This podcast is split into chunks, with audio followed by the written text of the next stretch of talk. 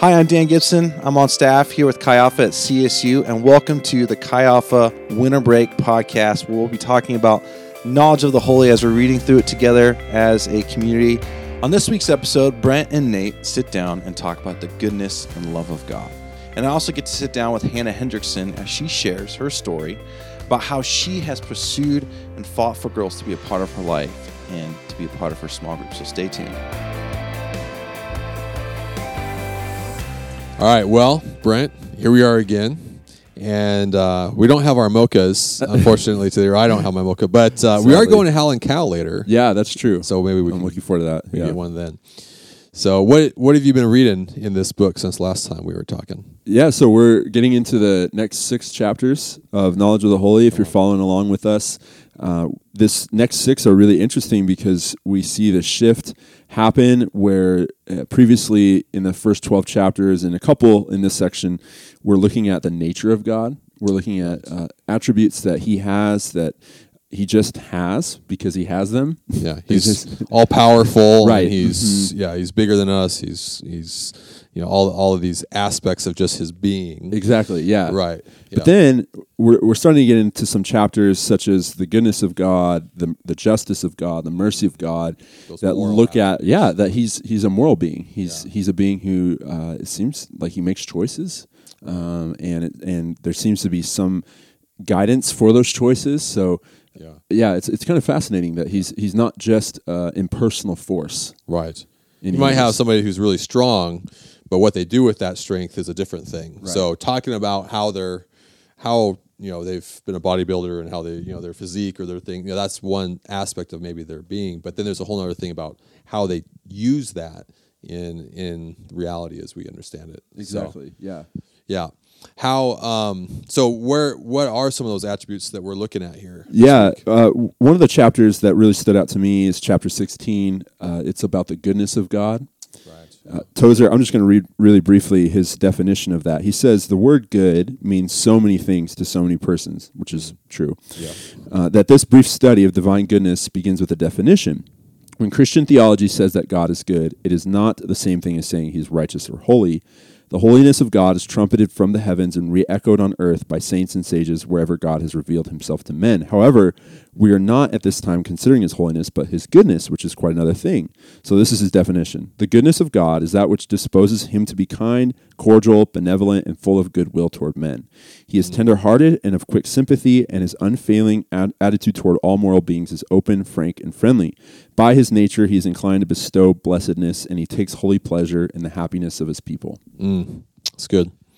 And this this is really where we're starting to, in many ways, delineate um, the idea of of God in our scriptures from, say, uh, any other ideas of deity or Right. or even other ideas of monotheistic ideas of Abrahamic uh, ideas of the divine, like the when we start getting into some of these moral aspects, uh, we're really starting to see kind of where the rubber meets the road in who is he. Yeah, yeah, absolutely. So, so any thoughts or questions that kind of jump out is that you think maybe our our listeners or re- watchers, uh, whatever way you're you're observing or listening to this, like what are some things you think maybe they'd be asking after starting to get into this area? Totally. I one question that came to mind for me is if we say God is good, and Tozer gives an excellent definition of what is good. Why is that good? Oh yeah, You know, it, it- what makes benevolence and kindness and tenderheartedness right, good? right. Is it intrinsically good, or is it good for another reason? You know, what? Right. How do we arrive at that? Yeah, I, I remember hearing um, an atheist uh, debater make that argument that God isn't good. There isn't good. Everything is subjective um, because, uh, just to use love as an example of, of an attribute of, of God's character here, but they said either uh, love is this this aspect of reality that God is just understanding and recognizing. He becomes sort of a policeman to that Yeah. Idea of morality, but really is the is just the enforcer of this reality. So really, love is the thing that we should be worshiping and and serving, um, or it is really subjective. That love isn't the highest good objectively, Yeah. but it's just uh, you know God could have chosen that hate. You know, could have created another Yeah. world out there where hate is the greatest good and love is the greatest Right, evil. and- and, in which case you know it simply becomes subjective and, and, and their argument was like well then at that point you know you might say it's objective to us as humans because god has chosen that but really at the end of the day it's Yeah. still a subjective idea Wow. um, which which the the Christian uh, theologian who was who was debating in this actually brought up I think a really good point there is they said you have to understand that i it's not A or B it's actually C Okay. there is a third option here that what we're actually saying is that morality is not something that God recognizes uh, external of himself as being good and therefore is working from it. Um, and it's not something subjective that is it, there is no such thing as good, and he's just subjectively saying that, but it's based on his intrinsic character Okay. that there is that there are attributes of himself. And so sometimes uh, a way to think of this is morality is reality right? It is it is the highest understanding of reality. Um, not to say that in, in some sense evil isn't real. That's not not saying that. Mm. But we say evil is a distortion of what is actually ultimately good right? And so you might say that someone you know take a, a horrendous example but like someone who rapes someone that is we see that as a distortion of the potential of, Right. of real love between a man and a woman Yeah. in, a, in a covenant relationship right? And so the idea that the ultimate reality mm. is is what morality is based on. And in christianity we have the ability to say that because we can say god his nature is that ultimate reality. Mm. And so as we're living out reality in the physical realm um, the highest form of of morality is whatever is getting closest to his nature Wow. Okay. and so that's in that sense, it's not subjective. It's based yeah. upon the creator and how he created. okay. And and it's not um, something that is arbitrary. You know, it's based on him. It's not something external from him. It is him. Yeah. And which is why we talk about like coming closer to him. There is a greater sense of maybe moral uh, morality, if you will. Um, we don't say it that way, but you could say it in, in a in that sense that there's a greater sense of morality when we come to Christ, because because that's why you know even Jesus says no one is good, right? Because because we have all what lived apart from the ultimate reality, Yeah. apart from the divine. So then we get into really fun conversations about how um, ultimately, what is it in his character? What are those attributes that that really all of these moral ideas are coming from? And so I think Tozer's kind of flowing in and out of, of that conversation a little bit. But you could say I think one of the things that's was really fascinating in my thinking is is the understanding that in in the idea of the Christian God, we have this idea that's so foreign to any other thought, um, but is so unique to Christianity, and that is the idea of the Trinity. Yeah. And, and what that allows us, what's so fascinating about that is that it's that there's sort of this tension where um, you have this idea on one side of the uncaused cause, uh, which is where monotheism really thrives in understanding of where does all this come from. You don't get that in in really a pantheistic or polytheistic idea of of the divine. Like, well, if there's Yeah. multiple gods, well, who who started all this, and where did all this begin? You know, pantheism, all, all things are God. Well, again, you're kind of left with this question of like, well, how did all this start? Where did all this begin? But but in monotheism, you're left with this question. Without the Trinity, you're left with this question. Well, is God love? And is he good? Wow, because you're yeah. you're brought back to that same issue. Yeah. And the answer, oftentimes, that they will find in, in studies of other ideas of of monotheistic belief in in the divine, uh, the answer is no. He's not love. He can't be because love is intrinsically a relational concept, yeah. and he can't be a relational being. You could say he created us Wow. to fill that need, but then you're saying the divine has a need that is pressing upon him externally. Again, there's something outside of him that's pressing on him, and that Yeah. doesn't make any sense. And so it has to be something from within him. And only in the Christian God do we have the ability to merge these two ideas that we know where everything has come from, that he is the source of reality. Yeah. And so our morality is found in him. And in that morality, we find the basis of that morality, Yeah. which is found at least in part, and I think a big part of how we understand, because Christianity at the end of the day we know is about coming into relationship with God. Yeah. And so we understand how we relate to Him in the same way that He relates within His own being. And that's an intrinsic, internal reality of His uh, existence, Yeah. that He is a relational being in the way that He relates to the other parts of His Yeah. True. triune head. Wow. So Amazing. Does that make any yeah, sense? Yeah, Or it makes does that total sense. I mean, it's incredible to think about. Tozer says at one point that, uh, for instance, mercy, because it is uh, just an attribute of God, Mm. that it's always existed in Him. That mercy's never had a beginning. Yeah. It was not created. It's just something He's always been.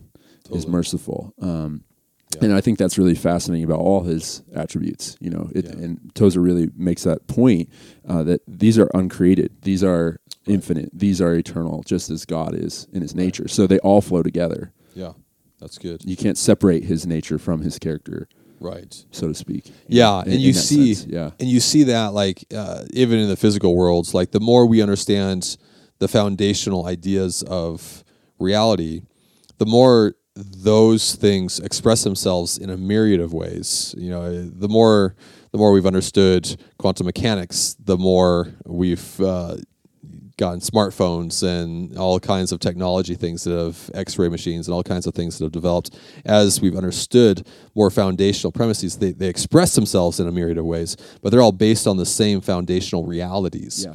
and so i think in some ways we start to realize that like morality is is really just uh, the expression of God's relational nature in our contexts Wow. in different ways and we give them titles to really kind of like so we can work with them Yes. and kind of define them in different ways which is why Jesus said like you know the greatest commandment uh, all the laws of the prophets all these contexts were really defined based on this foundational reality of love um, love to each other and love to God.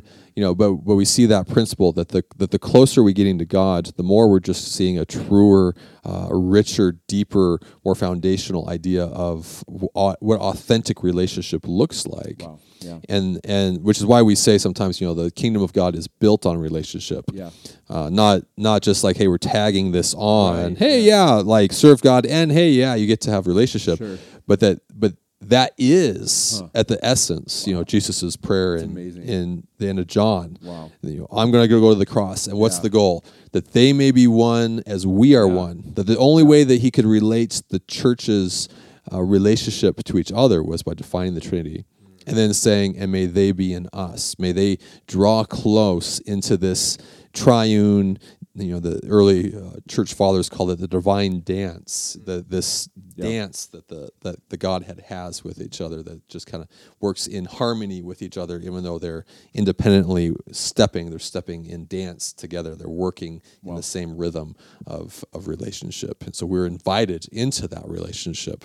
And the more that we learn about him um, the the more we uh, are able to start stepping into that dance in greater and greater ways Yeah, absolutely. And I think the uh, something interesting Tozer also says. Uh, let me see if I can find the reference. Is he says the the paradox of faith is on the one hand that we we are afraid of God um, because of his natural attributes. You know, his all powerfulness, Right. his transcendence. You know, there's something Right. there's something there about you know really being um, not just in awe but actually kind of scared of God. Yeah. On the other hand, his moral attributes, his mercy, his kindness, uh, his goodness, draw us to him, Right. and we lose our fear. And He says that it's like this paradox. That's the paradox of faith: is that Yeah. we're both afraid of God, we fear God, Yeah. uh, and it's a really important concept in Scripture. And on the other hand, we lose our fear of Him right because of these things. You know, so Right. it's really interesting. in our natural worlds, we, we can only do one of the two, right? You, you can only the greater someone is, the more you're in fear of them, or or you know you try to bring them down at your level so you can relate to them. In God, we have this strange tension of never watering down that profoundness Yeah. while still having that relatability, uh, which is why Christ was was such a profound um, step. I mean, not his existence, but his incarnation was such a profound thing in all of reality, because without him, uh, we would never have been able to to merge those two tensions in the way that we are able to now. Right. uh, As a result. Right, exactly. Yeah. And that's, uh, you know, Tozer mentions that in the Justice of God chapter, uh, how um, Christ is sort of the the covering for us. He he he is the place where we can hide. He's the he's the one we can go to um, and find mercy um, and justice and all these attributes from God as well. All right, I'm sitting here with Hannah Hendrickson. Hannah, welcome. Thank you, Dan. How are you doing? I'm pretty good. How about you? Good, good. Not too bad. It's been a great day so far. Yeah? So, yeah. Um, so we're going to be talking about today about responsibility uh, as one of our core convictions. And so I'd love to hear. Well, first, how did you get involved with Chi Alpha? When you so you're an alum from Yes. CSU. Yes. So you came here. Uh, I just love to hear like how you got involved with Chi Alpha. Yeah. So I came from Washington State and I didn't know anyone except for one person, McKinley Gunzel, and her little sister was one of my best friends growing up. And so we didn't really talk about Chi Alpha or Christian ministry or anything like that before I got here. But as soon as I got here, I knew that I wanted to pursue my faith and I knew that I wanted to have Christian community. I've never had that before, um, ever, or not really have gone to church or anything like that. And so I went to the faith fair and I got a bunch of flyers and I was really overwhelmed with the choices. And so I was like, hey, McKinley, what campus ministry should I try? And she was like, well, you could just come to Chi Alpha tonight. Or back then it was called the Outpost. And so I was like, why not? I'll give it a try. And so I went and then I didn't try any other campus ministry since then. Um, so I got involved in her small group. I was the only freshman for a little bit, and it was a lot of upperclassmen. Um, my small group leader was Christina Carver and Rachel Von Segrin. And so it was me and a lot of juniors. And so it was awesome because I got mentorship from all of them right off the bat. That's awesome. Um, and we got to all go through small group leading training together. And so we're still really close to this day. And I love talking with them, catching up. Um, I saw my small group leader at Thanksgiving, which was really sweet. And so, yeah, been here, been history ever since then. That's awesome. So you're on staff now. Mm-hmm. How did you get from coming to CSU? You're like, I don't even know. I, I don't want to be part of community, but I'm not sure which one. To now you're on staff. What was what was that transition like from a freshman who's just like learning to walk with Jesus at CSU to now moving into you know what I want to I want to now lead people to Christ myself and disciple them. What is that? How did that look in transition? Yeah, that's a great question. It has been a journey for sure, a lot of learning and a lot of growing. Um, I remember I went to a large group and Duncan Chance was preaching about what it means to be a fisher of men. And I've never heard that before. Um, in high school, I didn't have any Christian friends and I didn't know that it was appropriate to share my faith with anyone else. Um, I kind of kept it more of a secret, more in my private life. And then he gave that sermon and I was hit with conviction, just weeping during worship that um, I have an opportunity to share my faith. Um, I also had a really hard time my freshman year. I was really homesick and I had a lot of anxiety.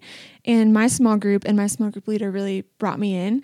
Um, she picked me up, gave me rides everywhere, let me meal prep with her, and was just there whenever I cried, like every small group. And so um, the Lord really put that on my heart that what um, He gave to me, that He wants me to help with other people. And Yeah. so um, my heart was changed a lot in wow, this love that has pr- been provided to me through my small group and my small group leader um, needs to be shared. And so I just was really looking forward to, man, how do I love on freshmen? How do I love on um, girls from out of state, girls who have anxiety, who have gone through these similar things?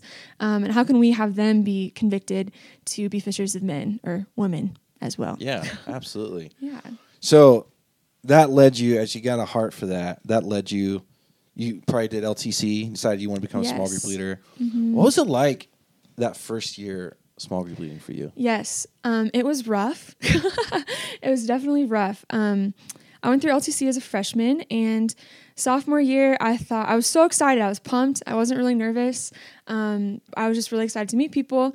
And my mistake was I tried to do it all on my own, and I didn't involve my resource. I didn't really, honestly, involve God a whole lot. It felt like at first. Um, I really thought that girls would, um, I could hang out with them, and that would be enough. And so I didn't have a small group for the first month and a half around. Um, and then I got tired of it and I was like, man, Lord, um, I can't do it. Like, I can't do it like I thought I could. I need your help. And so instead of going out and being social and meeting people with my own efforts, I started praying. I started getting on my knees and asking God for a small group rather than trying to go find one myself. And crazy story, I met um, this girl in Welcome Week. And um, two months later, I never heard from her. She came to like a house gathering, and then I hadn't heard from her for like a month and a half, two months.